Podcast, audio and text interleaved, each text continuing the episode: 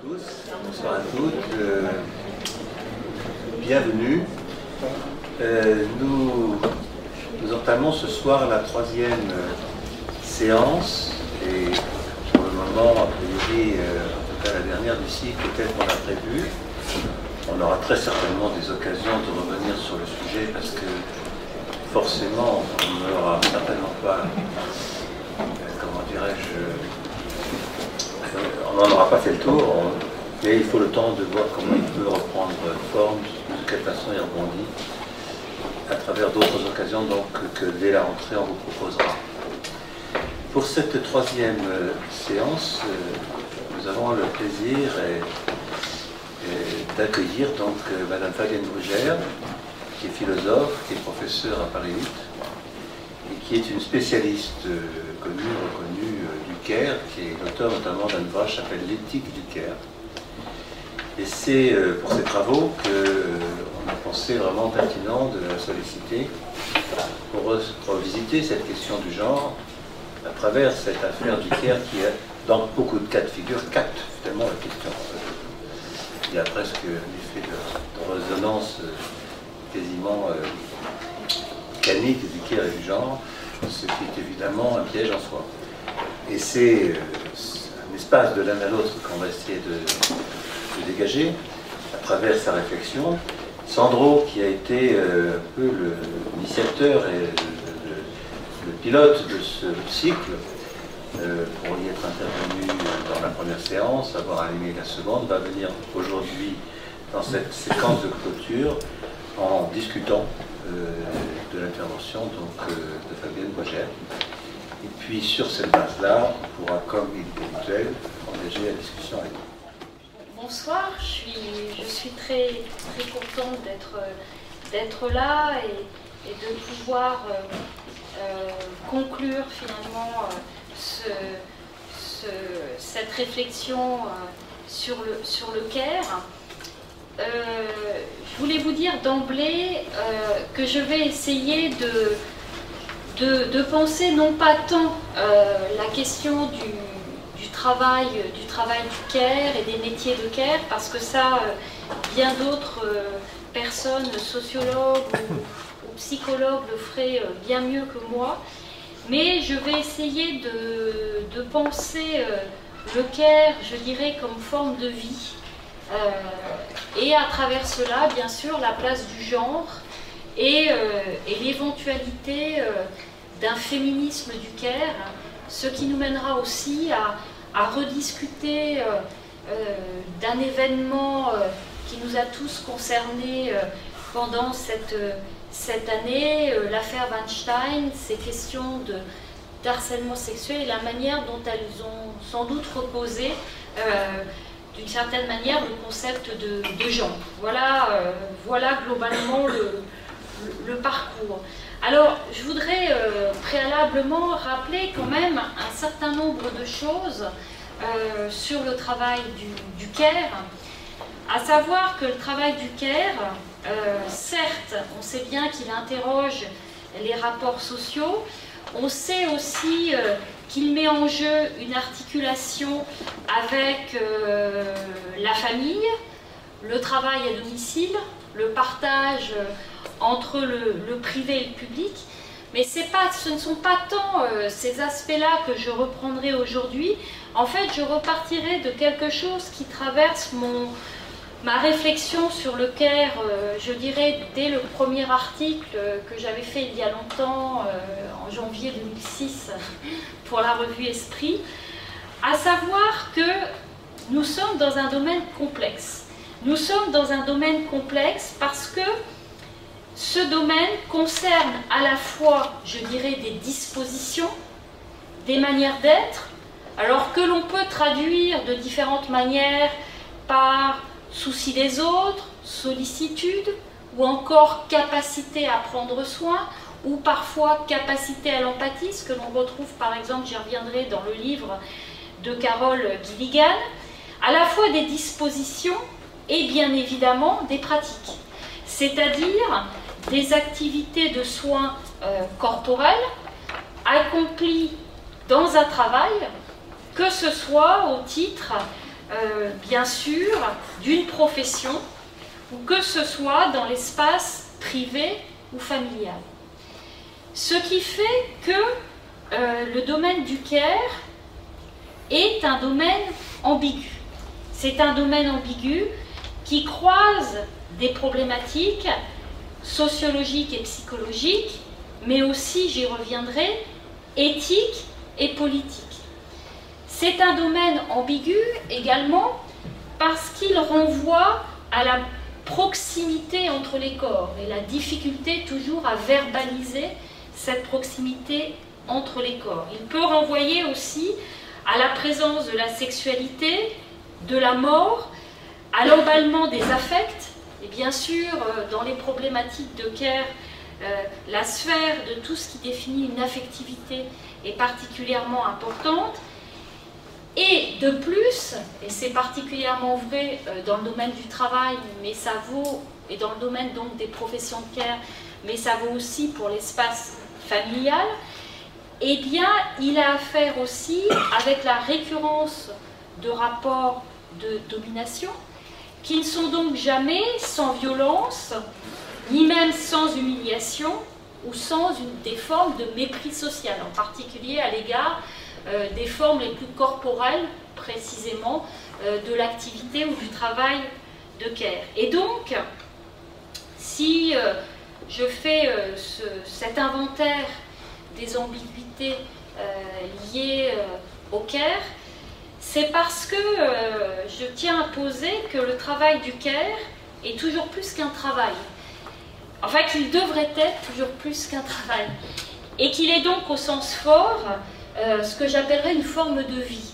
Et c'est cette notion de, de forme de vie euh, que je vais essayer d'interroger, principalement euh, par le biais du, du genre, puisque c'était euh, euh, l'enjeu, et puis aussi par le biais euh, d'un questionnement sur le féminisme.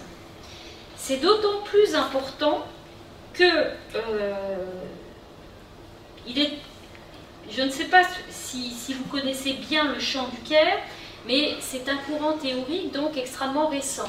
C'est un courant théorique qui est né euh, en Amérique du Nord dans les années quatre-vingts, hein, au moment finalement euh, d'un certain nombre de mises au point euh, de mesures euh, en fait euh, néolibérales aux États-Unis.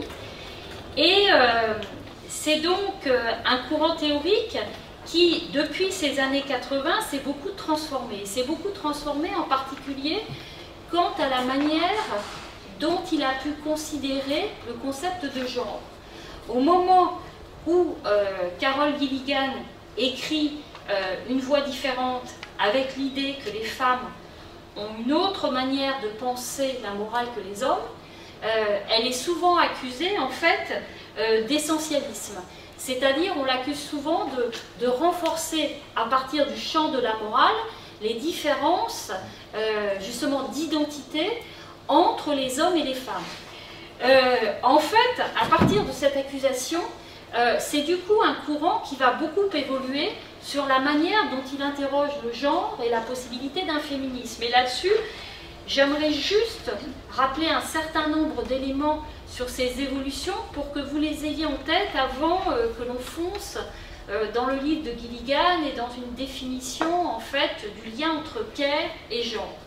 Il faut avoir en tête que c'est donc un courant au départ qui va, je dirais, à contre-courant d'un féminisme euh, d'inspiration foucaldienne, en héritage du post-structuralisme. Et donc, en ce sens, c'est en ce sens qu'en particulier les, les féministes post-structuralisme vont accuser euh, l'éthique du care de, de distribuer de nouvelles identités masculines et féminines.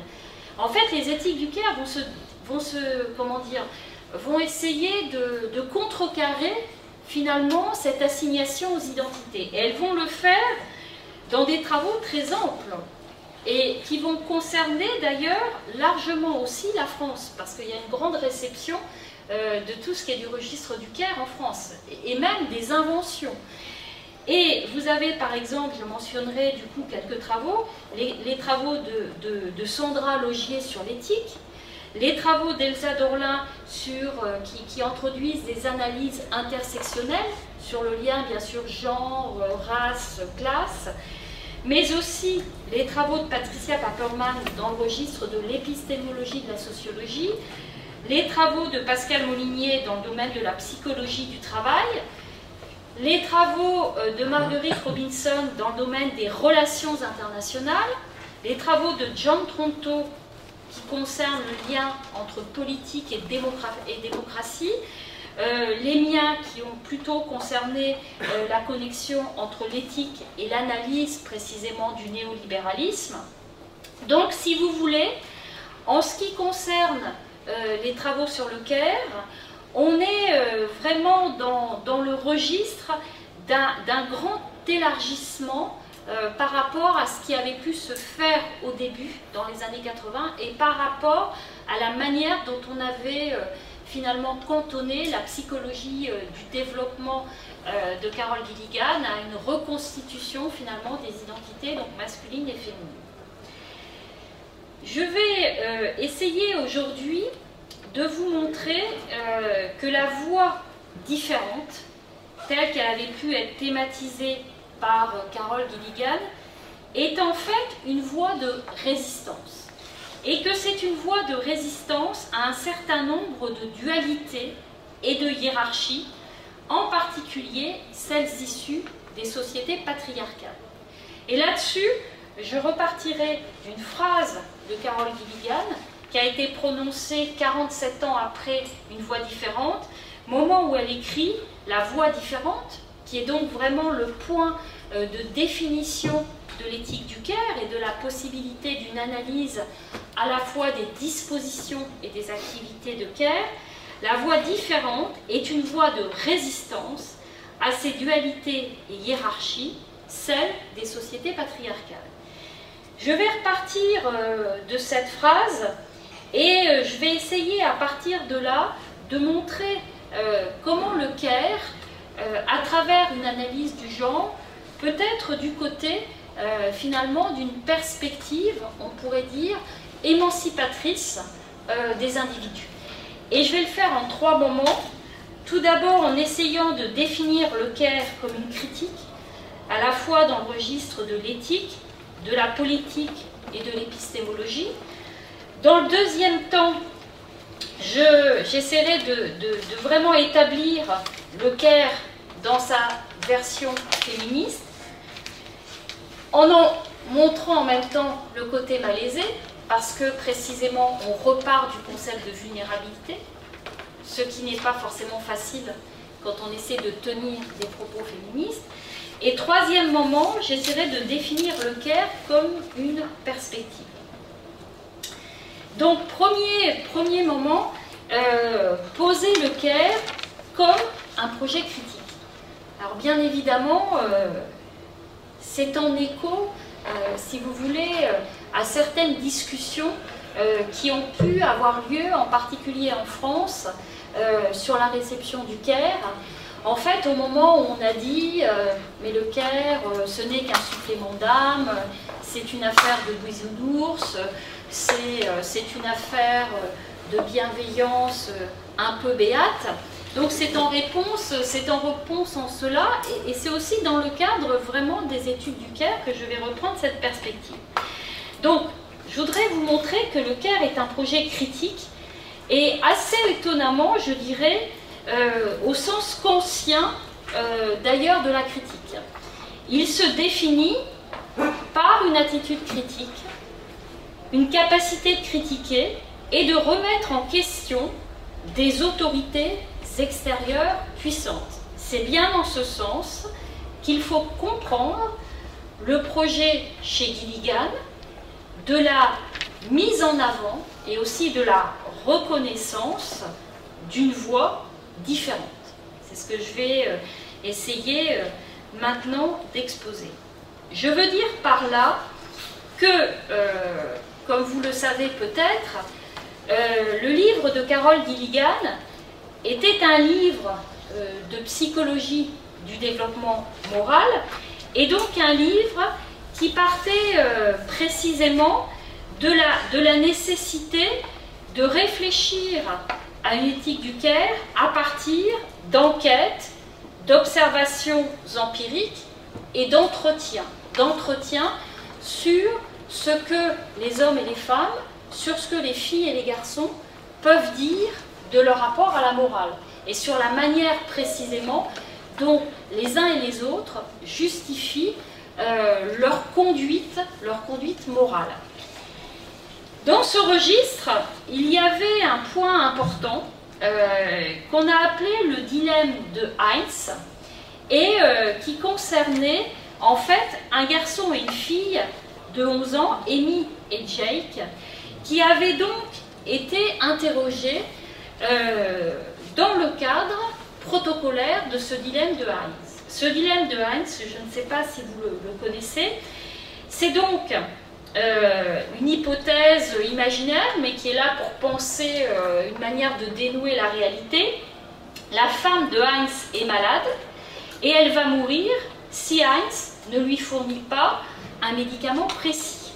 Heinz n'a pas l'argent pour l'acheter et le pharmacien refuse de lui donner. On est en plus aux États-Unis, hein, où la question des remboursements des médicaments est, est beaucoup plus euh, préoccupante qu'en France. Et donc la question qui est posée à la fois à Amy et à Jake, c'est: Heinz doit-il voler le médicament? Jake, le garçon, répond oui de manière euh, très affirmée, et ce oui, il le déduit mathématiquement et logiquement de ce qu'il expose comme étant la supériorité de la vie sur la propriété. Quant à Amy, euh, elle hésite et elle propose plusieurs solutions qui euh, mettent en avant une prise en compte euh, précisément des besoins d'autrui. Toujours cette question des besoins.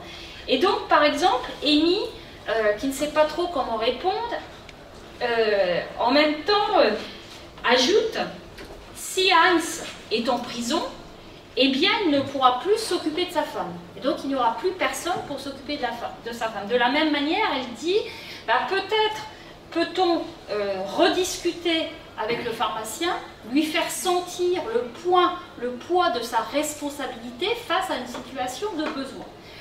Si vous préférez, elle est dans le cadre d'une morale qui se définit, ou d'une éthique qui se définit à travers des rapports, on pourrait dire, euh, narratifs. Et là-dessus, il y a une phrase euh, de Carol Gilligan qui est particulièrement convaincante, suite à l'analyse du dilemme de Heinz, moment où elle écrit: Amy ne conçoit pas le dilemme comme un problème mathématique, mais plutôt comme une narration de rapports humains dont les effets se prolongent dans euh, le temps.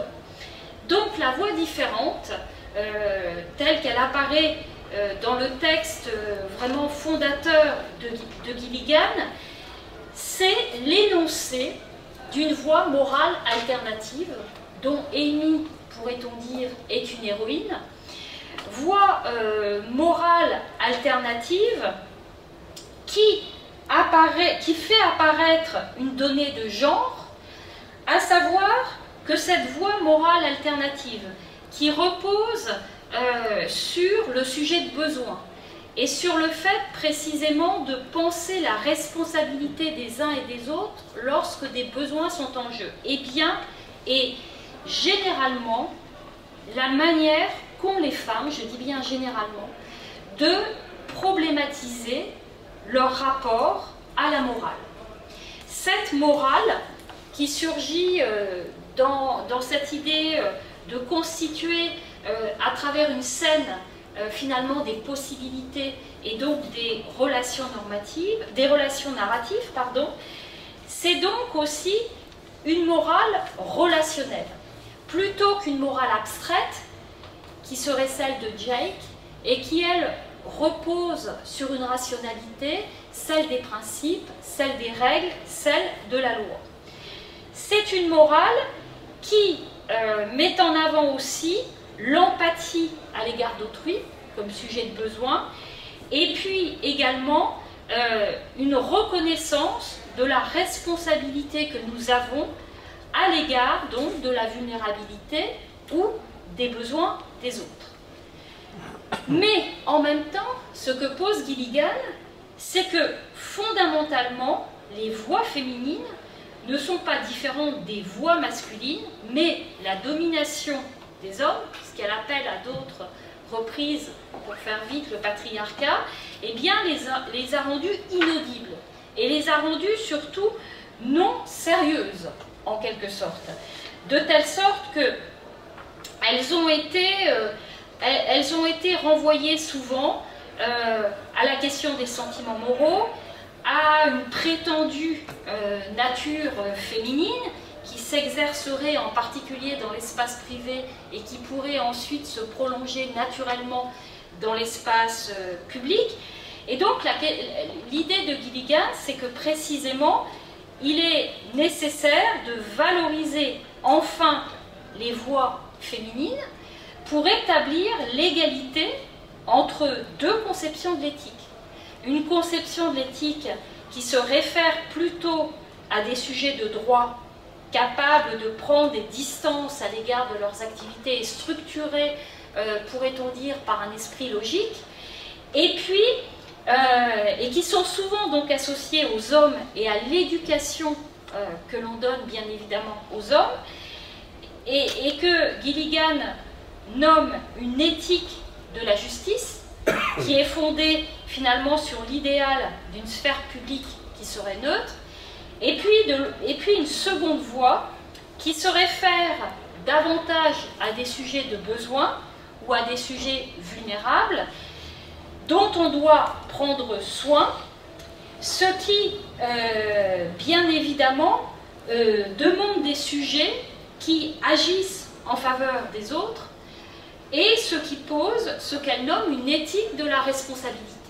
Donc, éthique de la justice d'un côté, qui est aussi une éthique des droits, et puis de l'autre côté, une éthique euh, des responsabilités, qui est elle-même une éthique, pourrait-on dire, du care ou euh, du prendre soin, et qui, d'une certaine manière, pose l'importance du contexte et l'importance des relations et de la responsabilité collective en termes justement de, de morale. Carol Gilligan, euh, donc vous disais-je, vingt-sept ans plus tard, revient euh, sur ce texte d'une voix différente.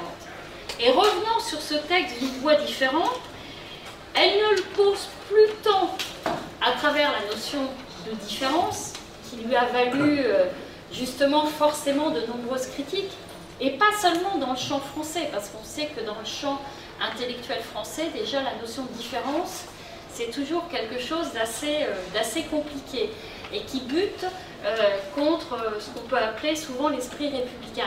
Mais même dans le champ anglo-américain, ça lui a valu euh, énormément de critiques. Et donc, elle va requalifier cette notion de voix différente et elle va la requalifier comme étant ce qu'elle appelle une voix de résistance. Et euh, quand elle qualifie l'éthique du Caire de résistance, elle va alors associer en même temps cette éthique à un projet féministe qui, euh, lequel, pardon, euh, de manière assez inattendue, ne va pas être pensé en termes politiques, mais en termes d'éthique, et donc d'éthique féministe. Cette éthique féministe, que l'on pourrait donc vraiment associer à l'idée d'une voie de résistance, qui serait celle de l'éthique du Caire, serait essentielle pour lutter, pour se libérer des formes d'oppression patriarcale qui, elles, imposent non pas une éthique féministe, mais une éthique féminine et des identités fixées, masculine et féminine. Et donc, c'est là-dessus euh, que j'aimerais euh, maintenant insister sur ce projet précisément d'une éthique, d'une éthique féministe. D'une éthique féministe que Carol Gilligan associe à l'usage d'un qualificatif que l'on croyait euh, pourtant souvent mort dans les derniers prolongements des sciences humaines et sociales, à savoir le qualificatif de patriarcal. Ce qualificatif de patriarcal renvoie précisément au fait que nous serions dans une société hiérarchique, toujours hiérarchique, au sens d'un masculin fort et d'un féminin faible. Et là-dessus, on pourrait renvoyer euh, précisément aux travaux pionniers de Françoise Héritier lorsqu'elle décrit euh, dans toutes les sociétés ce qu'elle appelle la valence différentielle des sexes entre ce masculin fort et ce, mas ce féminin faible. Donc c'est bien dans ce sens-là euh, qu'il faut comprendre l'usage du qualificatif de patriarcal chez euh, Gilligan. Et donc, contre l'éthique patriarcale, qui serait féminine, Gilligan va défendre la possibilité d'une éthique féministe, c'est-à-dire elle va défendre la possibilité d'une résistance éthique. D'une résistance éthique qui serait donc une manière de se libérer du patriarcat, qui serait une manière de s'en émanciper, et cela aussi bien pour les hommes que pour les femmes, en termes de rapport aux soins. Précisément parce que l'éthique renvoie à une décision, à une attitude et à un rapport à soi et aux autres. Cette éthique féministe, elle pourrait être interprétée comme l'énoncé d'une attitude critique. Comme l'énoncé d'une attitude critique à l'égard de sociétés qui sont encore patriarcales et donc à l'égard de sociétés dont on refuserait précisément l'autorité ou la hiérarchie. Et il me semble là-dessus euh, que sur ce point d'une éthique féministe, qui serait donc l'énoncé d'une attitude critique, on pourrait tout à fait rapprocher euh, les propos de Carol Gilligan aujourd'hui de la, de la définition de l'attitude critique telle qu'elle avait été posée euh, par Michel Foucault lorsqu'il avait commenté un célèbre opuscule de Kant, Qu'est-ce que les Lumières? À ce moment-là, Michel Foucault avait essayé de requalifier ce moment des Lumières et il avait essayé de le requalifier de manière éthique comme une décision en faveur de l'inservitude. Ce qui, précisément, construit l'éthique comme étant une manière de refuser des assujettissements qui entremêlent le pouvoir et le savoir, mais comme une décision aussi de résister à l'autorité quand l'autorité est oppressante, quand elle est sur le mode de l'oppression. C'est bien précisément euh, ce qu'avait posé Kant lorsqu'il avait voulu définir le mouvement des Lumières au dix-huitième siècle. Attitude critique, disais-je, euh, que l'on pourrait donc commenter Euh, avec euh, la référence de Foucault à Kant et avec la référence du coup aussi au courage, au courage de la décision. Ce courage de la décision qui fait que précisément on décide de s'orienter soi-même dans la vie sans la direction d'autrui et euh, en, en, en, mettant, en se révoltant d'une certaine manière contre toutes euh, les autorités oppressantes. Ce courage euh, caractérise donc une éthique qui est aussi une perspective.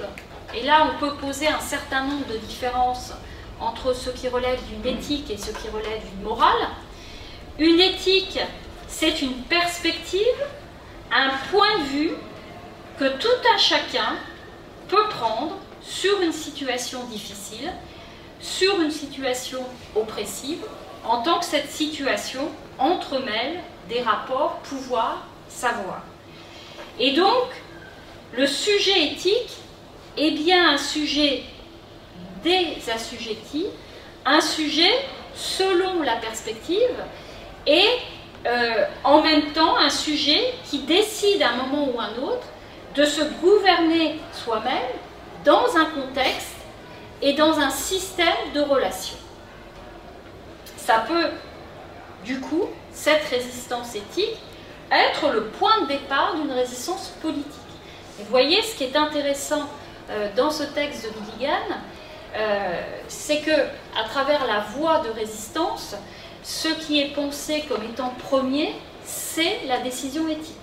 Décision éthique qui est euh, la possibilité d'un désassujettissement du sujet qui peut ensuite mener à une résistance politique. Et c'est ça que j'appellerai donc le Caire euh, comme critique. Deuxième, euh, deuxième moment, euh, ce Caire comme critique et cette possibilité d'une éthique féministe, elle bute euh, contre un problème, contre un concept plutôt, qui a à voir avec les questions de Caire et qu'on retrouve bien évidemment dans tout le travail du Caire, c'est euh, la figure, c'est le concept de vulnérabilité.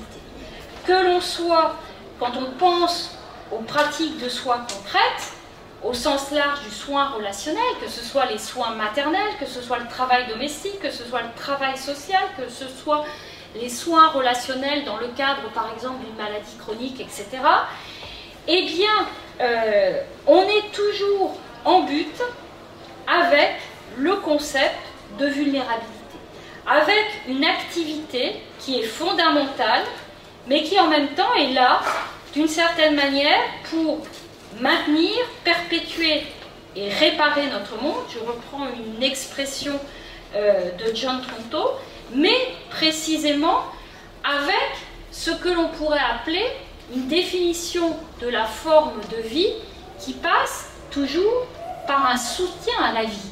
C'est-à-dire que le Caire s'enracine dans la conservation de la vie, dans la nécessité d'assurer pour tout le monde un certain nombre de besoins, dont bien sûr cette figure du sujet de besoin plutôt que du sujet de droit, mais besoin au sens large de la nécessité.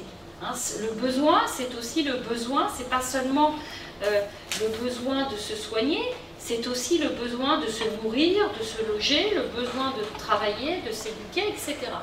C'est un sens très large du besoin qui ne pose pas de problème Euh, dans le terme anglo-américain euh, need de besoin, mais qui pose souvent plus problème dans la traduction française parce qu'on réduit souvent, de moins en moins, mais on réduit souvent le terme de besoin à une définition euh, très, euh, comment dire, très physiologique de la vie.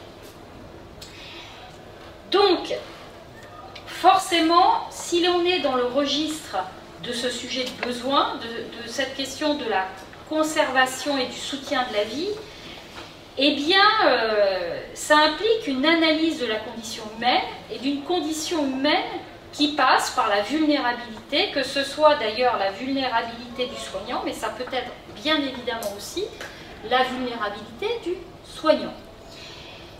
La vulnérabilité implique la nécessité, on pourrait dire, d'une forme de protection, d'aide, de soutien, d'accompagnement, d'interdépendance qui est enracinée dans le souci des autres. D'où un élément du coup fondamental, si on veut définir à partir du Caire une éthique féministe, c'est la prise en compte de la vulnérabilité et la possibilité de construire un lien entre vulnérabilité et féminisme. D'autant euh, du coup que les inégalités de genre en matière de Caire, eh bien, doivent être pensées eu égard à ce concept de vulnérabilité. Là-dessus, euh, je citerai euh, un livre euh, intéressant qui est celui de Judith Butler, « Vie précaire, Precarious Life », livre dans lequel, justement, euh, Judith Butler analyse euh, la possibilité d'un refus des autorités oppressives par justement un recours au concept de vulnérabilité et au fait précisément euh, que le féminisme aujourd'hui doit justement, écrit-elle, assumer une vulnérabilité que rien ne laisse présager. À partir de l'idée précisément qu'historiquement, cette question de la vulnérabilité, c'est justement une question que les femmes connaissent bien, qu'elles ont connu à toutes les époques, qui est aussi une forme d'exposition à la violence, et que précisément, euh, elles ont du coup d'autant plus cette possibilité d'assumer euh, la vulnérabilité, et aussi, j'ajouterais, de la connaître. Et donc, en ce sens-là, assumer la vulnérabilité, c'est sans doute mettre en avant une collusion de la domination masculine euh, que Carol Gilligan avait tout à l'heure nommée du terme de patriarcat, et aussi de l'impérialisme colonial, auquel il faudrait sans doute ajouter, là je vais un peu vite, excusez-moi, le règne sans partage de euh, l'économie de marché. Et donc à ce moment-là, il faudrait bien sûr faire un diagnostic des vulnérabilités et rappeler dans ce contexte que les tâches de soins, en particulier corporelles, qui relèvent donc d'un usage ordinaire du care, eh bien, sont réservées aux femmes, aux pauvres, aux immigrés, qu'il y a bien tout un système de l'exploitation par le soin, et sans doute euh, que l'un de ces, des, de, de, l'une de, des dernières manifestations de cette exploitation, on pourrait dire systémique ou systématique par le soin, c'est cette expression euh, de maltraitance institutionnelle telle qu'elle a pu être utilisée euh, par le personnel justement des EHPAD, qui nous renvoie bien là à l'idée précisément de toute la manière dont on exploite, euh, on pourrait dire de manière systématique, le travail, euh, le travail de soins. Donc, féminisme, mais féminisme ancré de manière assez inhabituelle dans une reconnaissance de la vulnérabilité, qui doit pouvoir donc se retourner, on pourrait dire, en pouvoir d'agir, et qui dessine bien évidemment un cadre pour le care. Dernier point euh, sur lequel j'aimerais euh, assister, c'est sur le fait que du coup, si on suit cette ligne, eh bien forcément le care euh, relève d'une perspective démocratique. Et c'est ça que j'aimerais reprendre mon dernier euh, point. Parce que, euh, d'une certaine manière, ce dont il s'agit avec le care, si on le définit comme une critique, si on assume la vulnérabilité, eh bien, ce qui se dessine, c'est bien forcément une dénonciation de l'idéologie du libéralisme économique comme néolibéralisme, déployant, vous le savez bien, même si je vais très vite là-dessus, un modèle de l'individu performant, calculateur, et donc oublieux de toutes les formes de vulnérabilité. Mais plus encore, dirais-je, il s'agit aussi de renoncer aux fictions produites par l'idéologie du libéralisme politique, cette fois-ci, qui est structurée autour de la fiction de l'individu autonome et indépendant. La vraie structure de l'individu tient donc dans sa vulnérabilité, fondamentalement, et donc de ce point de vue-là, les soignants comme les soignés sont vulnérables, parce que l'humanité est fondamentalement vulnérable. Et donc, bien évidemment, à partir de ce moment-là, euh, cette, cette possibilité de penser le care, eh bien, tient largement, je vais y revenir, dans la voie et la diffusion d'une culture et d'une société démocratique. Avec le care, celles et ceux euh, qui, d'une certaine manière, sont dans la galaxie, on pourrait dire, du soin, en le pratiquant avec les responsabilités lourdes qui vont avec, en en bénéficiant ou en n'en bénéficiant pas, c'est toute la question des chaînes de care, de ce qui marche et bien sûr de ce qui est aussi euh, raté. Avec le care, donc celles et ceux euh, dans la galaxie du soin qui adoptent des attitudes critiques vont faire jouer ce que j'appellerais une perspective euh, du care, et que l'on doit donc comprendre comme l'introduction euh, de relations horizontales. C'est en ce sens-là que j'entendrai largement la question de la démocratie, au sens d'une expérience, et d'une expérience de relations horizontales contre euh, des relations verticales, quand elles sont des relations d'autorité oppressive. Je ne dis pas que toutes les relations verticales sont de cet ordre. Ce que je dis, c'est que ce que propose le Caire comme perspective critique et ce en quoi il est démocratique, c'est dans la perspective d'un renforcement euh, des relations horizontales. Et donc, je pense à un aspect bien précis de la démocratie. Je ne suis pas du tout sur la, la définition de la démocratie comme état de droit. Je suis uniquement sur la question de, de relations démocratiques. Et donc, bien évidemment, si on part sur cette perspective, il y a un certain nombre de difficultés. Il y a un certain nombre de difficultés parce que comment fait-on surgir euh, des relations horizontales? Comment fait-on surgir une éthique féministe, c'est-à-dire la possibilité justement d'introduire de l'horizontalité euh, dans les relations hommes-femmes, en particulier dans la sphère du soin, alors même que la société reste habitée par des rapports de domination et, euh, et qu'elle n'est certainement pas habitée encore par une reconnaissance du Caire et euh, des activités du Caire. Le Caire ne risque-t-il pas toujours d'être habité par la domination, d'être habité par ce qu'on pourrait appeler euh, des contrats oppressifs?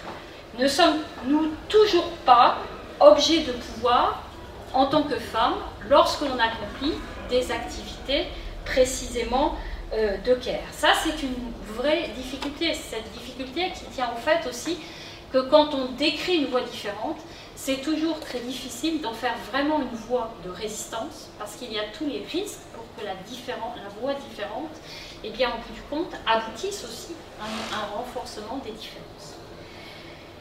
Mais il me semble quand même qu'il y a chez Gilligan toute l'idée de l'écoute, toute l'idée d'un rapport à ce que c'est qu'entendre, et donc à la possibilité de trouver les moyens de faire baisser en quelque sorte le volume des discours dominants. Parler, faire résonner sa voix, hein, sont des expressions que l'on retrouve souvent dans les éthiques du Caire. S'il y a bien, d'une certaine manière, une guerre à mener, si on reprend cette perspective de l'éthique du Caire et cette idée d'une éthique féministe, qui servirait ensuite à une politique féministe, et qui serait donc démocratique, comme si la démocratie pouvait commencer dans l'éthique. S'il y a bien une guerre à mener, c'est tout d'abord contre la tyrannie du silence. Inviter les femmes à la parole. Projet donc important d'une éthique féministe du Caire qui se déploierait à travers la parole, ce qui suppose bien évidemment une société et une culture déjà suffisamment démocratiques. Acquise, pourrait-on dire, à la possibilité de la multiplicité des paroles, acquise sans doute aussi à la possibilité de la délibération. Rendre l'éthique des femmes visible comme un projet féministe qui serait capable de changer l'ordre des places selon le Caire, ou selon le soin si vous préférez, et l'ordre des places tout court, ne peut se faire, c'est bien le problème, que dans une société démocratique, car c'est le seul régime qui accepte le féminisme comme un pouvoir d'agir des femmes au même titre que les hommes. La démocratie rend possible effectivement une résistance, c'est-à-dire un pouvoir d'agir des femmes qui ne tient pas seulement dans une décision, même si l'élément de la décision est fondamental, mais aussi dans la possibilité de pouvoir être entendu. Il faut précisément, après la décision, pouvoir être entendue.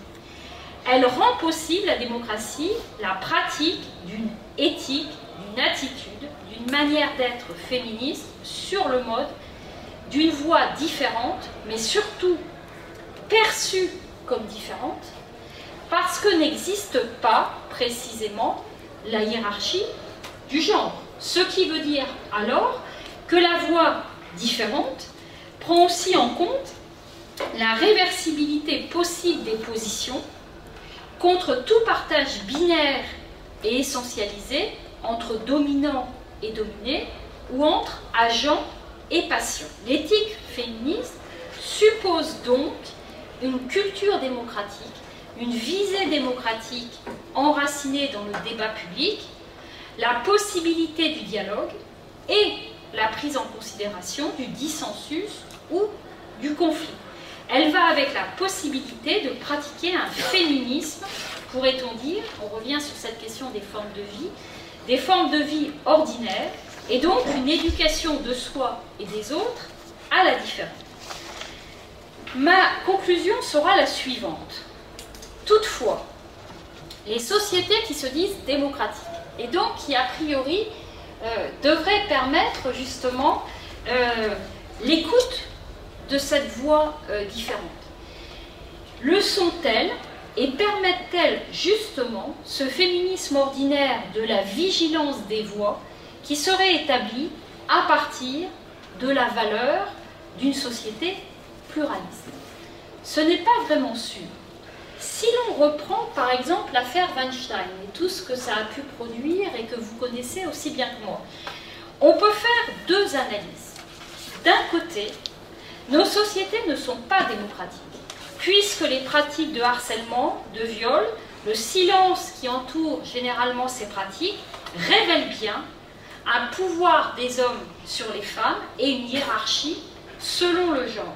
La loi du silence n'est pas démocratique. Et dans ce cas, elle révèle une société encore patriarcale.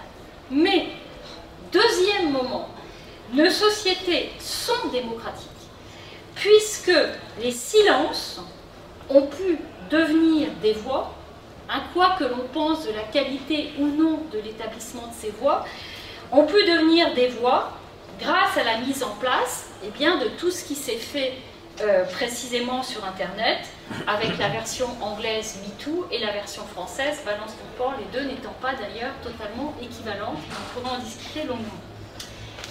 Donc, on peut tenir deux choses à la fois.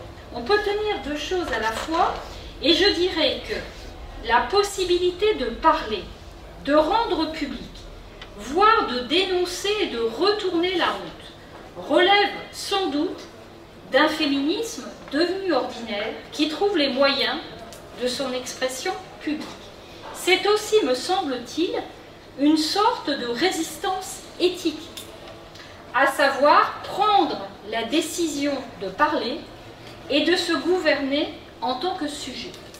En ce sens, il y a là une forme d'éthique féministe, mais une décision qui récuse tout caractère abrupt ou distancié du gouvernement de soi, car il s'agit de poser enfin, à un moment propice, avec des conditions enfin favorable, la possibilité que les autres se gouvernent aussi. Ce n'est pas seulement euh, la question du gouvernement de soi, mais c'est la possibilité aussi pour les autres de se gouverner aussi. Donc, gouvernement de soi, gouvernement des autres.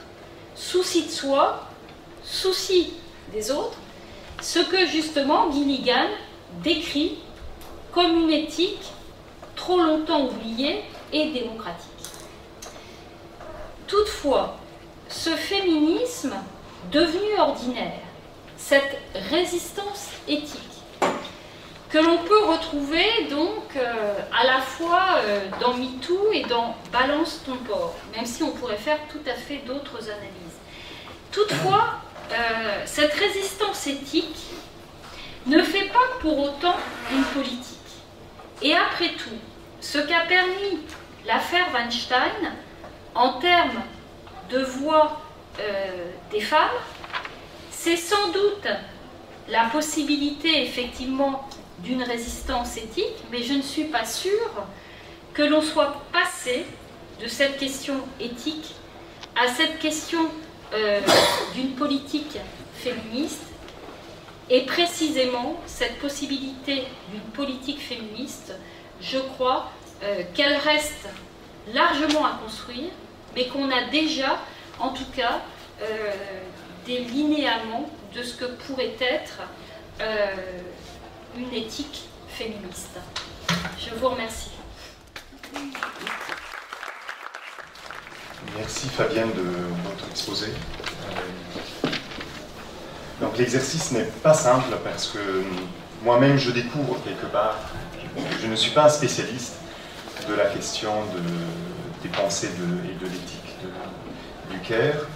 Donc ça a été un exercice en fait de, de venir chercher ce dialogue euh, pour essayer de le mettre en lien, de le mettre en résonance avec nos propres travaux, notre propre réflexion, notre expérience aussi, les questions aussi vivantes qui, qui appartiennent un peu au, au débat qu'on a au sein d'Athémis et puis avec les collègues dans le cadre de, de notre activité de travail, qui est une activité d'intervention. Euh, voilà, donc j'ai plein de noms, plein d'éléments. Euh, je vais essayer donc de... En fait, en deux temps, en fait, l'idée c'était d'avoir une discussion en deux temps. Dans un premier temps, d'essayer d'indiquer un certain nombre d'éléments, je dirais, de convergence, qui justifient, à mon sens, l'intérêt d'un dialogue euh, avec l'éthique euh, du Caire, euh, voilà, à partir de notre position dans l'économie de la fonctionnalité et de la coopération. Et dans un deuxième temps, voilà, j'essaierai de pointer deux, trois questions. En fait. Trois questions, en fait. Des questions de débat, de précision, des... Alors, ce que j'entends personnellement dans la proposition qui est formulée par l'éthique du Caire, c'est l'ambition, de mon point de vue, d'aller au-delà euh, d'une réflexion simple sur la division du travail entre hommes et femmes et la revendication d'un traitement plus égalitaire euh, entre les, les constructions du genre. Et donc j'y vois le projet de changer, quelque part plus profondément, la conception de la société. C'est un projet aussi d'un changement de société, au-delà d'un simple rééquilibrage des positions euh, construites par les catégories du genre. Et donc au sens, effectivement, aussi d'une philosophie politique, comme cela a été euh, abordé dans le troisième point. Euh, et alors moi, j'avais envie de dire qu'il ne se limite pas à une posture critique, mais au sens de la description, Euh, mais quelque part, qui ouvre aussi, et c'est un peu le sens effectivement de la troisième, troisième point, une perspective en fait, d'action et de transformation euh, sociale, susceptible de déplacer en fait, le, le système de valeurs. Et le projet étant de dépasser donc, cette dichotomie homme-femme, la dualité des genres, euh, et quelque part de construire à travers le Caire une autre forme d'universel, et cet universel relevant d'un choix politique et, et sociétal. Et, et c'est ce que j'entends dans cette voix différente de Gilligan, c'est la proposition de penser un autre universel, et pas quelque chose qui serait complémentaire. Ce point de vue me semble intéressant à partir de la perspective qui est la nôtre euh, au sein d'Athémis, parce que le projet qui consiste à organiser une transition d'un modèle économique et social fondé sur l'industrie à un modèle économique fondé sur le travail relationnel, à travers la relation de service et sur la coopération, me semble faire écho avec le projet de l'éthique du Caire, en termes de, de, quelque part d'ambition. Car il ne s'agit pas uniquement de revoir les positions relatives entre les sexes ou entre les métiers des professions, sont socialement construites et valorisées de manière différentielle à l'intérieur d'une société et d'un système économique.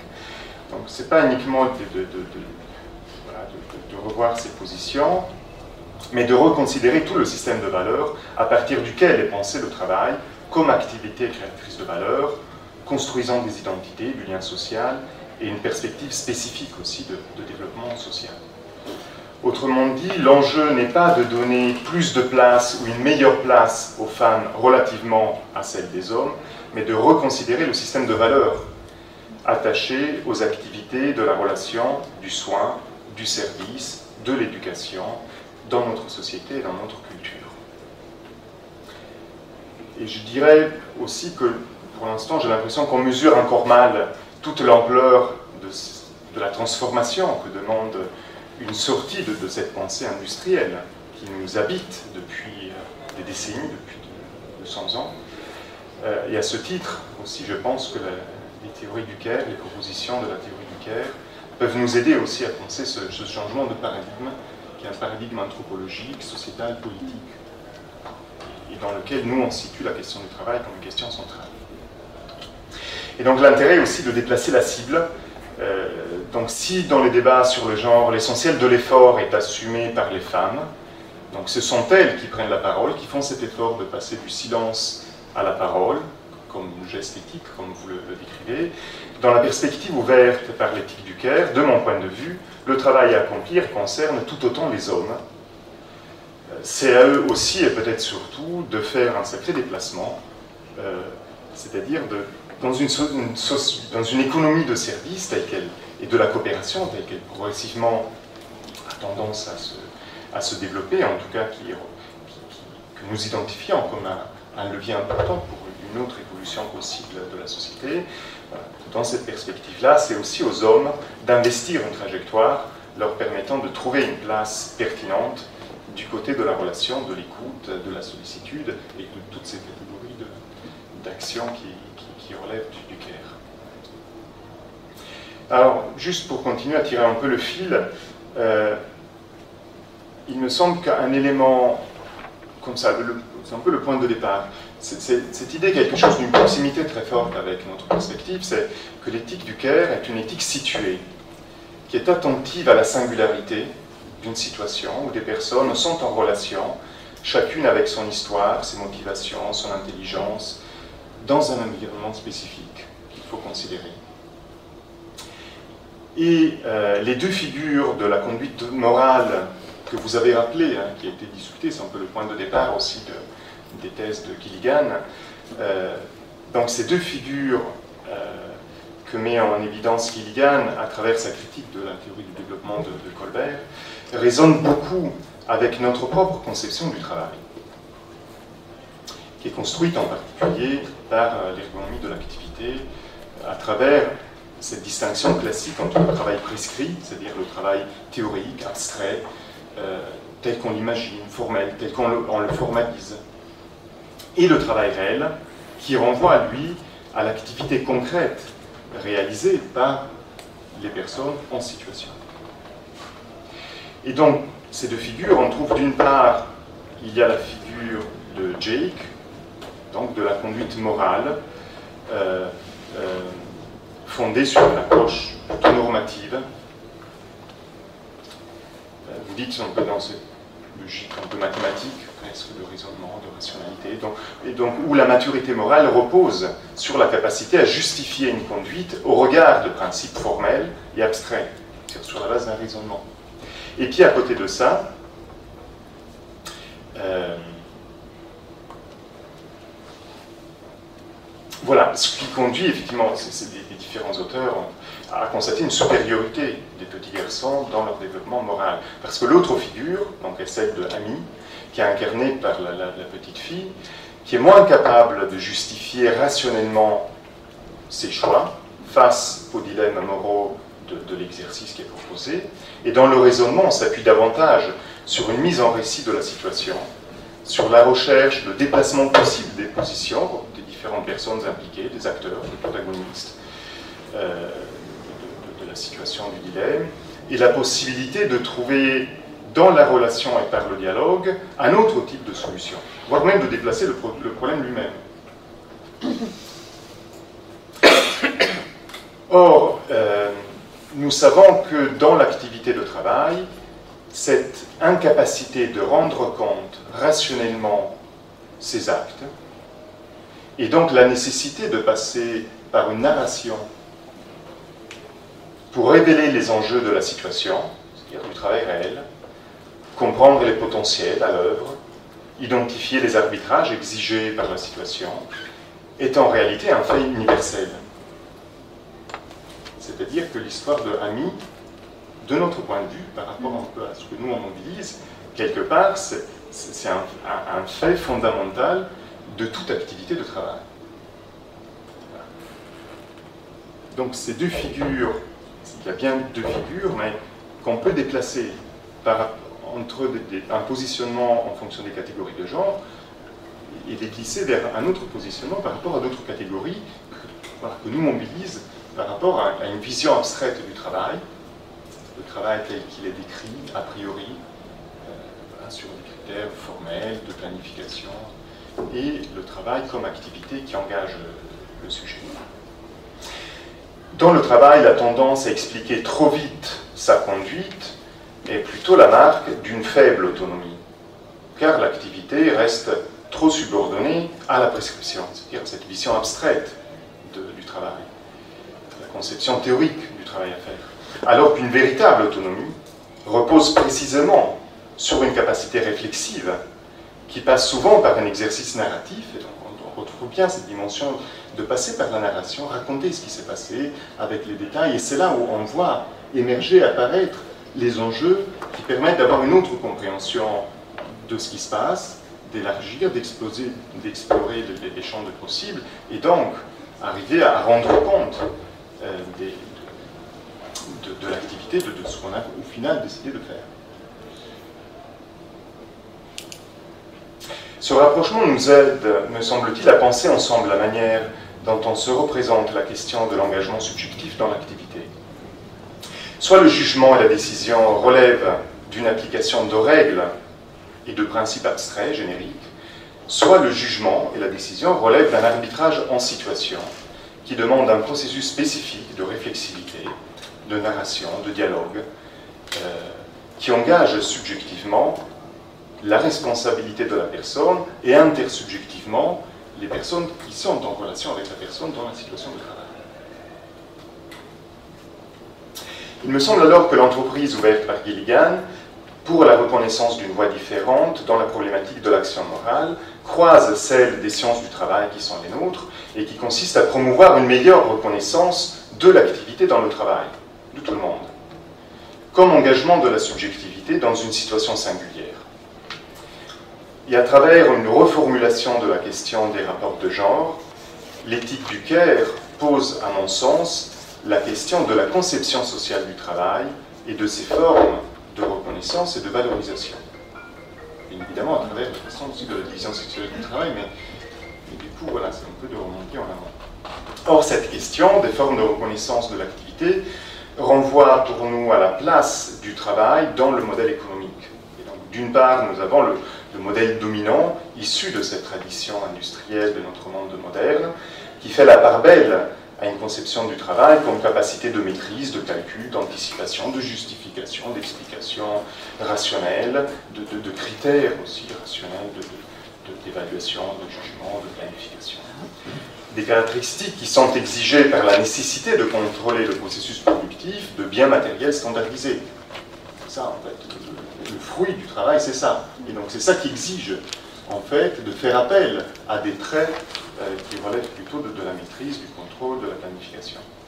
Le travail est alors pensé de manière abstraite, sur la base d'un process conçu pour obtenir un résultat qui doit obligatoirement être stabilisé à l'avance, où l'enjeu est celui de la, de la conformité, et où l'activité doit être conforme à cette, cette vision du travail abstrait, donc c'est doit correspondre à une application de, de la règle formelle, euh, parce que tout écart euh, est jugé comme une anomalie, un dysfonctionnement, voire une transgression.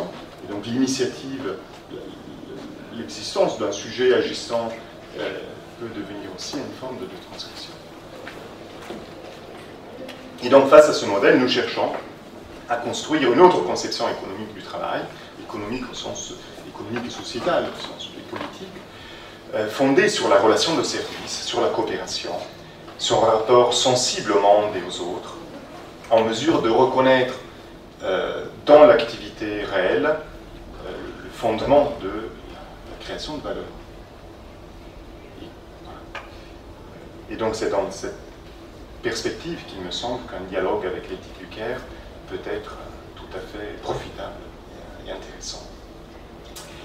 Euh, Donc j'en viens à trois, à trois questions, comme ça, à trois questionnements problématiques. La première, le premier, c'est la question du périmètre de la notion de soin. Parce que, euh, un peu compte tenu de ce que je viens de dire, je trouve qu'il y a une sorte d'ambiguïté. Enfin, c'est pas très bien stabilisé, et, et, et j'ai remarqué, même, vous-même tout à l'heure, il y a la question du travail de soins, mais en même temps, c'est pas que ça.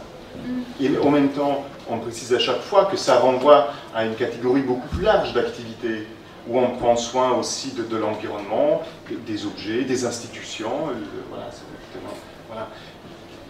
Euh, voilà.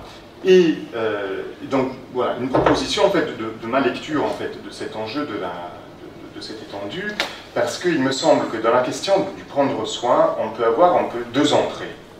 Une entrée qui est celle de la relation d'aide, où on prend en charge les besoins, alors là au sens restrictif, euh, d'un être qui est en situation de fragilité, de vulnérabilité, mais pas avec toute la richesse de ce voilà. C'est simple, où il y a, a quelqu'un qui est en position de, de, de prendre en charge euh, quelqu'un qui, qui, qui, qui, qui n'a que sa fragilité, que, que, que sa maladie. Que, okay. Et donc ça, ça instaure un certain type de, de relation.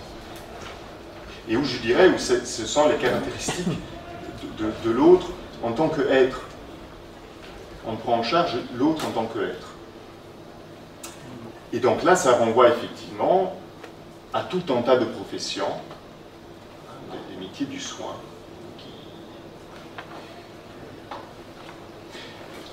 Voilà. À côté de ça, en fait, dans cette idée d'essayer un peu de généraliser, de, de, de, d'universaliser, si on n'est pas trop ambitieux, je verrais bien la question du prendre soin comme une relation de coopération, où la relation à l'autre n'est pas la relation à l'autre en tant qu'être, mais c'est la relation à l'autre en tant que sujet d'activité. Ce dont on prend soin, c'est l'activité de l'autre. Et c'est ça ce qu'on retrouve aussi à travers les théories de la capacité, de la capacité d'agir, de... c'est-à-dire on prend soin des ressources de l'activité, de l'action de l'autre. Okay. Ça veut dire aussi qu'effectivement on peut penser l'autre aussi comme un être en devenir. L'autre n'est pas malade et on prend en charge le, le malade, mais on prend en charge l'autre aussi dans sa capacité de, de, de rebondir, d'être autre chose que ce qu'il est. Euh, et donc il me semble qu'il y a voilà, un peu ces deux figures, et à ce moment-là, quelque part, euh, on peut ne pas concevoir le prendre soin uniquement en relation au métier du soin. Okay. Mais on peut considérer, c'est ma proposition, on peut tirer la couverture de mon côté, mais finalement que, que toute relation de coopération, que la coopération correspond à cette figure du prendre soin. C'est ça mon intuition, ma proposition. Voilà. Euh, voilà. Et ce qui permet en fait de poser une médiation par le travail, comme levier de construction de son autonomie dans la relation intersubjective. Et voilà, je fais juste enfin, voilà, une intuition, mais je pense que c'est la question de, de, du désassujettissement, mm-hmm. qui passe aussi par, par une médiation. Euh, voilà, et aussi éviter une, une relation trop directe, trop de proximité de être à être aussi, qui peut aussi dériver dans, dans la perversion, dans la domination pure. Dans le... Donc la question de la coopération pose en fait une qualité de la relation à l'autre qui me semble... que nous on, a, on appelle coopération et que j'aime bien voilà, retrouver dans, dans cette figure de, du soin. Euh, et ça, ça me paraît aussi important pour préserver la question du care de ce qu'on constate et que vous évoquiez, c'est-à-dire une, une forme aussi de, de, de ce qu'on peut appeler une industrialisation du travail de care au sens des professions. Et c'est ce qu'on peut constater dans, dans les hôpitaux, dans les EHPAD, dans le travail éducatif. Je pense que derrière, c'est effectivement quelle est aussi la conception de cette relation de, de soin. Qu'est-ce qu'on entend par relation de soin, avec effectivement une division du travail, avec une division très nette entre le soignant et le patient, sans aucune mobilité, sans aucune interchangeabilité des positions possibles. Voilà. Donc ça, ça risque en fait de, de, de créer des déstigmatisations fortes, à la fois du côté du soignant, dans une division du travail, elle-même avec les catégories de genre, bien sûr, qui sont toujours là, mais aussi une stigmatisation du bénéficiaire du soin, assigné à la place possible du patient. Euh, et d'autre part, on peut penser par contre la question du care comme fondement de toute relation de coopération, c'est-à-dire une activité au service des ressources permettant à l'autre d'agir, d'être dans une dynamique de devenir, d'être mobile, euh, fondée sur le souci de l'autre, comme attention, comme responsabilité vis-à-vis de toute la classe féminine. Voilà. Et, et je trouve que c'est, moi personnellement, je trouve dans le souci de l'autre un peu le caractère différenciant. Mm. C'est-à-dire c'est, c'est, c'est le souci de l'autre qui fait qu'on y va d'une autre manière et qui ouvre à une, à une forme de réciprocité. C'est-à-dire où on fait ensemble. C'est le souci de l'autre qui ouvre la voie au fait qu'on est ensemble. Même si dans des positions asymétriques, à ce moment-là, mais qu'il y a quelque chose qui peut être pensé dans une réciprocité de la relation, qui peut être asymétrique, mais malgré tout réciproque. Il y a un échange possible.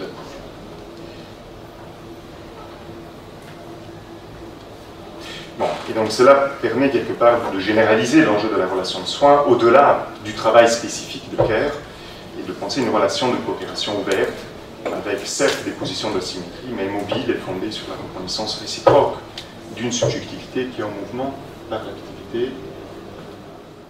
La deuxième question, voilà, euh, et que je reprends par rapport à ce que vous dites, c'est-à-dire comment on passe de la position éthique à une position politique. Parce que c'est là où ça aussi, ça résonne quelque part avec ce qu'on a essayé de, de commencer à construire. Euh, C'est-à-dire que l'hypothèse, c'est que, et on en discutait encore ce matin entre collègues, on a fait une séance de, de supervision interne entre nous, et il y a eu plusieurs récits qui renvoyaient effectivement à notre propre confrontation, à des situations où on peut être confronté à des, à des injures sexistes. Donc, comment on s'y prend, qu'est-ce qu'on fait? Donc, c'est un peu, nous-mêmes, on est, on est pris en fait par cette question de de ce qui arrive et qu'est-ce qu'on fait. Euh, et donc, la piste, en fait, c'est de comprendre la catégorie du genre euh, comme quelque chose qui vient apporter une solution à une tension inhérente au travail qui ne trouve pas d'autres espaces d'expression et d'élaboration. Cela signifie que les comportements et les conduites sexistes ne sont pas le problème, mais sont la tentative d'une solution. Et donc ça, dans l'action, pas pareil. Parce que du coup, il ne s'agit pas de résoudre le problème. Il s'agit de comprendre à quel problème c'est la solution. Parce que si on est uniquement dans une dénonciation, une espèce de, de police des mœurs qui cherche à, à, à soustraire ça, euh, du coup, ça risque de ne pas marcher. S'il y a une, une fonction utile des rapports de domination genrés au travail. Euh, Et donc, on sait en général que les conflits interpersonnels au travail sont le symptôme de l'absence d'une capacité d'expression, d'écoute et de délibération au sujet des conflits inhérents au travail. Et donc, on, fait, on peut faire l'hypothèse, en fait, que le conflit genré, en fait, semble indiquer un conflit touchant spécifiquement à un conflit relatif aux questions que nous, on appelle des critères de qualité du travail. Le travail bien fait. Et qui renvoie à une faculté de jugement. Et en cela, c'est quelque chose qui peut se rapprocher avec cette, cette question du, du geste éthique. C'est-à-dire qu'il faut porter un jugement pour savoir si ce que l'on a fait, soi-même ou l'autre, si c'est bien ou pas bien, si c'est juste ou pas juste, euh, si c'est adapté ou pas adapté, par rapport effectivement à une compréhension située de, de la situation. Euh, et donc, c'est... Voilà. Et donc, il y a une sorte de, de, de tension entre les, les, les assignations de genre par rapport à des, des, des places, des métiers, des professions, de ce qu'on peut dire ou pas dire en fonction de, du métier qu'on a, de la position qu'on a dans le travail, et les formes, une tension entre ça et les formes de conditions du travail. Et donc, on peut imaginer que c'est que c'est l'inadaptation de l'organisation du travail aux enjeux éthiques du travail comme activité, mobilisant un sujet dans une situation donnée, euh, c'est l'inadaptation de l'organisation du travail aux enjeux éthiques du travail, euh, finalement qui vient mobiliser les rapports de genre d'une façon résolutive.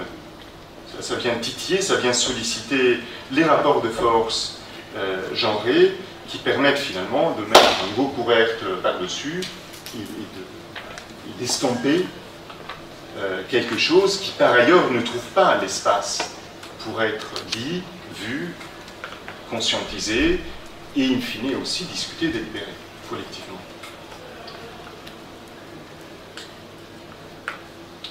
Voilà, donc on va faire un peu votre avis par rapport à ça, mais je trouve intéressant. Voilà. Et ça, ça passe à la... cette idée de comment on passe de la position éthique à la question politique, c'était un peu le sens de la troisième question qui est, qui est un peu plus brouillonne en fait, parce que c'est la question de, de comment penser l'action politique en fait. Euh, par quoi ça passe? Et euh, l'éthique du, du Caire euh, met en avant toute une série de, de, de, d'idées, de valeurs, de principes. Euh, la question c'est voilà, par quoi ça passe? Comment on y va? euh, Comment on construit une meilleure démocratie? Alors tout à l'heure, parce qu'on voit que, bien, que la démocratie c'est à la fois la, la, la cible, mais en même temps c'est déjà une condition préalable. Donc comment on y va? euh, Et donc soit on y va avec effectivement un élément de, de, de dis, discursif, comme ça, de revendicatif, discursif, et qui risque donc d'être idéologique. Euh, et donc de se réorganiser aussi par rapport à des positions plus idéologiques en termes de, de, de, de position féministe par rapport à une position patriarcale, comme ça, dans des idées. Une autre option, comme ça, une autre proposition, une autre entrée, c'est justement de, de tirer le fil de, de, qui lie la question éthique dans le travail à la question du politique. Et donc, quelque part, c'est comment arriver à construire euh, les dispositifs, dans un premier temps, à l'échelle de l'organisation du, tra du travail, l'organisation du travail, au sens, il faut pas discuter, mais disons à l'échelle du travail, de construire les dispositifs, euh, de les instituer nécessaires déjà pour faire advenir cette position, cette, cette, ce début de réflexion éthique, de débat éthique sur le contenu du travail, sur ce qui se joue dans la, pour l'activité des personnes, dans les enjeux de coopération, de sensibilité à ce qui se passe, de relation à l'autre, de ce que ça me fait, de en quoi ça me permet d'avancer ou, ou pas, euh, en quoi ce que je fais a, a, a un effet pour l'autre. Voilà. Voilà. Commencer à créer ça, et ensuite construire la trajectoire qui permette de, de, de, de, de, de relier, de faire reconnaître ces espaces à l'échelle du travail, dans une forme d'institutionnalisation, à ce moment-là plus politique. Et donc de construire quelque part de nouvelles institutions politiques. Et c'était un peu la proposition à une époque de, de, de Christian, il y a un an comme ça, autour de, de cette notion de démocratie euh, sociétale, c'est-à-dire de, de, de construire aussi une forme de démocratie fondée sur la reconnaissance de ce qui se joue dans le travail, d'un point de vue éthique. Mais la question éthique, dans une économie du service, est très liée à la question économique. Parce que c'est la question de la création de valeur par rapport à ce que vous disiez de, de, de ce périmètre de besoins très élargi. Et que donc, prendre soin bah, de l'environnement, de, des autres, des bâtiments, de, de, de la connaissance euh, des élèves. Voilà. Et du coup, comment arriver à construire, bon, c'est ça en fait, quelque chose qui, qui arrive à instituer dans l'espace démocratique, quelque chose qui permette de, de, de tirer ce fil à partir de ce qui se joue dans l'espace éthique, économique et sociétal inhérent au travail, à l'intérieur du travail, pour l'ouvrir dans la sphère publique du, du débat et, et, et du jeu démocratique. Voilà. Bon. Merci beaucoup, Sandro, de ce, de ce retour très pointu, très... très bien amené, très, très intéressant tout le temps. Euh, voilà, alors on a euh, depuis une demi-heure, mais on a senti tous qu'il y avait là un, un niveau d'échange extrêmement élevé en fait, et euh, c'est à la fois euh, dû à la qualité de ce que vous avez dit, mais aussi dans ce que dit euh, Sandro, à la, la reprise d'un certain nombre de, de choses qui se sont progressivement euh, voilà, élaborées euh, grâce euh, aux séances antérieures. Précisément, nous avions une réunion ce matin qui était, qui était bienvenue.